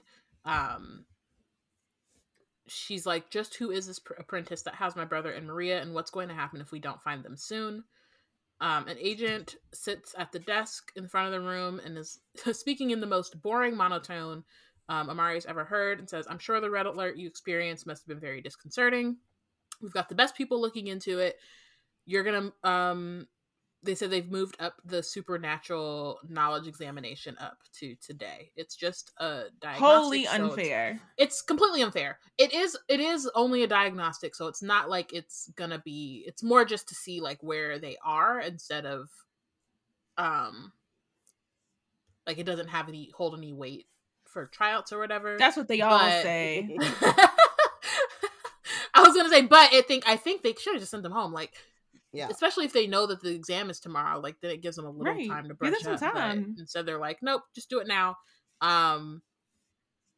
So yeah, so Amari is like as much. So the thing is, is like because it it doesn't count, but it's really like discouraging for Amari because she doesn't know the Anything. answers to these questions. Oh, there are two great beasts in the Atlantic Ocean it says here. We don't she does mm-hmm. not know the mm-hmm. answer to that but that could be a hint for those of y'all who are gonna tell us what these seven beasts are. Two of them are in the atlantic. Um think of nessie's one right no nessie's in, she's in a lake. Lock. Oh she's in a lock. She's in a lake. Um hmm. Mm. what about a cyclops? That's not in the ocean but no, because I think we saw one already and they were chilling. I think we saw more than one. I'm like, is like there is a hidden world of Atlantis. Is there a known creature that is affiliated with Atlantis? Like an Ursula? Like not merman, because that's like we know whatever. Those, yeah. they just be. Um. Hmm. Hmm. We have not the time. What's Moby Dick? We don't. Let's keep going. Let's keep going. Um, so, so on top of like not knowing the answer, she's also distracted about Moreau being in the same, like being in the bureau. Um, when the exam's over, they're called to the office um, to meet with the instruction, the instructor. Um, luckily, one at a time, so nobody knows your answers unless you tell them um, which Lara does. So she comes out and she got 83. Um, and she's upset because she thinks that she was tutor, like her tutor had them focusing on the wrong things, and she's going to demand a new one from her dad because whatever. Um, this reminds so she's me, called. Sorry, and I'm going to make this really quick. No, go ahead. You're good. Time, but when I was in school, one of my friends was kind of bragging about like the fact that he had a academic scholarship and he basically only paid like twenty dollars per semester to go out to this school out of state, whatever. And then I come mm-hmm. to find out that like he rich rich and um like rich into the sense that like had a live in nanny and, and like the nanny was still there while they were in co- like while he was in college but he had tutors for every single subject and tutors for his ACTs and SATs. And I was like, so you basically paid the equivalent of your college tuition and like one you don't you also didn't need that freaking scholarship and you should have probably rejected it so that someone needs based or who needed it more Mhm. could use it but like you can't brag about getting this scholarship for how good your grades are when you've gotten your hand held through everything like a lot of people me i just went to public school and figured it out like Mhm. I took a SAT prep course, um, but like I didn't have these tutors, and so it's like really funny that she is openly complaining about how the tutor that they got was useless, and she's gonna demand a new one. At the same time, Amari is like, I don't even know this place existed or anything about this world, yeah. and I'm taking this test. So it's just Yeah, the system is very much built to keep outsiders defeated, Yeah. like from able to like achieve very much. But the for me, the standout thing from Laura is that they keep saying this test doesn't mean anything, but Laura's demanding another one, so she knows something. Well, she's demanding a tutor. A She's not tutor. demanding another one. She's demanding Oh, a tutor.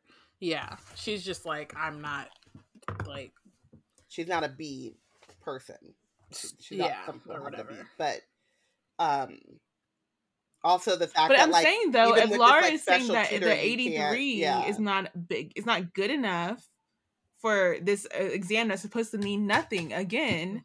Well, I think it's also like it's a thing? it's a baseline, so it's to know what you know, and it's like if I took this test again, they have the they have the actual test. Yeah, the I know what the it is week. for. I'm just saying Yeah. that the fact that Lara is like they keep they're saying that the test means nothing in the grand scale, but I'm like, I, you're you're not right. Like you're gonna if Amari has a lowest score and that score is like 26. The way that the course is being taught is going to reflect like the whole group average, and uh, Amari's score will bring down whatever the score range is or whatever. Mhm. So it's like I I will know if I feel like the child who has been left behind Yeah, because how It doesn't, like, it matters- going forward. it doesn't count towards their like. It's more that it doesn't count, not that it doesn't matter.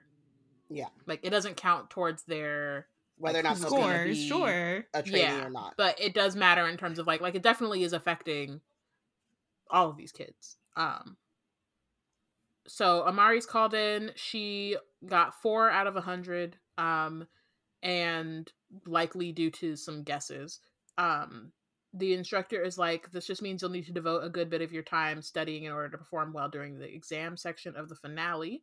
Um she says you've got quite an uphill battle especially given your natural abil- your supernatural ability situation. Um but then uh she writes her a list of books to check out in the library. She doesn't have a lot of time to study especially when she's also supposed to be looking for Quinton but like i did appreciate that this instructor didn't just look at the thing be like hate to see it and send her on her way you know what i mean the like, she was like, really okay, here are some things you can look through. instructor that we've seen yeah for Amari. Or yeah. yeah who was like okay you're like and you know it's not like it's it's a lot to have to go through it's a lot of different books and all that but at least In a short amount of somebody's giving her some kind of Yeah, direction. like a stop a starting Um, point. yeah. Um so she leaves the office and her buzz her phone buzzes. Um and here comes magician girl 18 again um saying bummer on failing the test. Wouldn't you rather be learning the truth about magicians about moreau? Um amari spins around looking like searching through the classroom. Not a single person is on their phone right now. Um and she's like how do you know that are you here too and what do you know about moreau um then here comes the response again um first you have to prove you can keep a secret don't tell anyone about my offer and i'll contact you when the time is right this is this is sus You I being don't trust this recruited. magician girl. Not to not to not to, you know, magically profile, but this is But magically profile, you were being recruited. You're being yeah. Um radicalized in front of our very or Yeah. attempting to be radicalized in front of our very eyes. Hate it here. But like you didn't tell anyone your score, so how did they know it? There's somebody who's up in the somebody system. is They, up it was to something. Somebody's you somebody- already it's, it was already says that they knew your profile was a, is Mhm. available before you it's not even public it's a private profile that no one knows that you have besides elsie but they also know your test score without any like they have to know how to like look at the system because how else would they know? They are yep. also a magician though. Um all right. Real mvp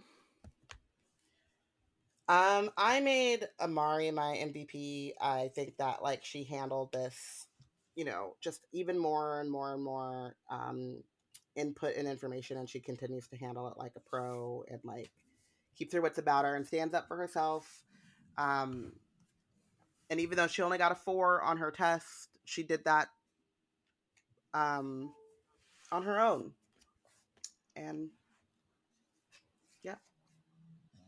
Yeah. Um i also made amari my mvp also just for like having the like like not giving up on herself. Like obviously she's dealing with a lot of like confidence issues and a lot of people telling her that she can't do this, like she can't succeed, she can't find Quinton, like all these different things, but she is continuing to, you know, keep going and I love that for her.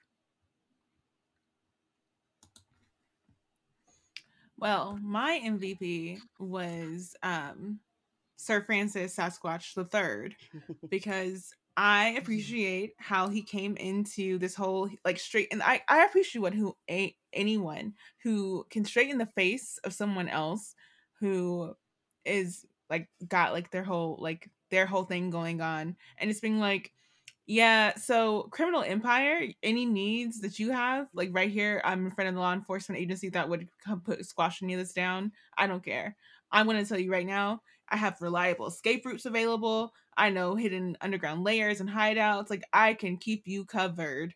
I am the person who can help you make that happen. I'm like I I like the guts of uh Sir Francis, and I feel like um Amari needs all the and, and as a reader, it was refreshing too to like see that there's a world outside of like the whole concept that the bureau is your connection to this like magical world that you don't see unless you have like access to it um i really like the idea that you can be part of this world without having to like be part of the institution that like governs like how people are supposed to do on the up and up path. Like there's so many different ways to be part of it. Um and i hope that that does open amari's eyes to like hopefully i know that the criminal enterprise of it all is like not it's not great uh but i think it's really it's great as a insight and i hope that she's able to like weigh that when she's making her considerations and especially now that she's part of the secret internet who knows what she'll get into on the interwebs there. Um like she, she knows that there is something else and she's not going to be like completely overtaken by what those possibilities are. Mm-hmm. um benched. I benched Maggie girl 18 because you up to something and yeah. i don't like it. Mind your business um, if you go help me find my brother, help me find my brother. But ain't nobody ask you to give me more information on magicians or to be looking at my test scores. So you got to go. Block, mm-hmm. mute. I don't know. I don't know the safety features on the other net, but you got to go. Yeah, agreed. I also like it. Just it. It's it's suspicious. It's just not a good look something mm. something's happening there um and like could be helpful but it's definitely dangerous and we, it's just not necessary we don't need it and also like why I can't bitch. they just come and tell talk to her like why they right. be doing all this Say it with your chest i mean i get like if you are actually a magician like sure you gotta be careful but this is not a way And like, who says that like your connection to Amari is secure anyway? Like, if she really want, you're really banking on her trying to not get in trouble and not showing these messages to someone else because how do you know that you all this like subterfuge you're doing is really worth it in the end? Yeah. Talking about subterfuge, someone who has none at all is director Van Helsing, who I benched um for really putting Amari in a place where she feels like she has no other options and she has no actual real supports. And the fact that like she like even in the group of trainees that she's in um when the whole conversation is happening with agent fiona like a few kids look like supportingly at her, but for the most part, like Laura and um the whole world's kind of view on like magicians. And i'm sure like for me it just comes back to dr van helsing. I'm like why this um, experience for amari is just such a an isolating um, and like stressful experience in a way that it really should not have to be. And if he were a better director, this would not be happening. And also for the whole um, 32 kids, four slots thing, because like seriously. Thank you for listening. Join us next week when we discuss chapter 14. Wizard Team is brought to you by Black Nerds Create. If you want to keep up with our other content, you can check out our website at blacknerdscreate.com. Follow us on Twitter at BLK Nerds Create, uh, at Yana Wrote It, at Robin underscore Rambles, and at Portia. Um, follow us on Instagram and Tumblr at Black Nerds Create, and subscribe to our monthly magic newsletter. And don't forget to rate and review the podcast um, wherever you're listening to this. We'll see you next next time next week. Bye. Bye.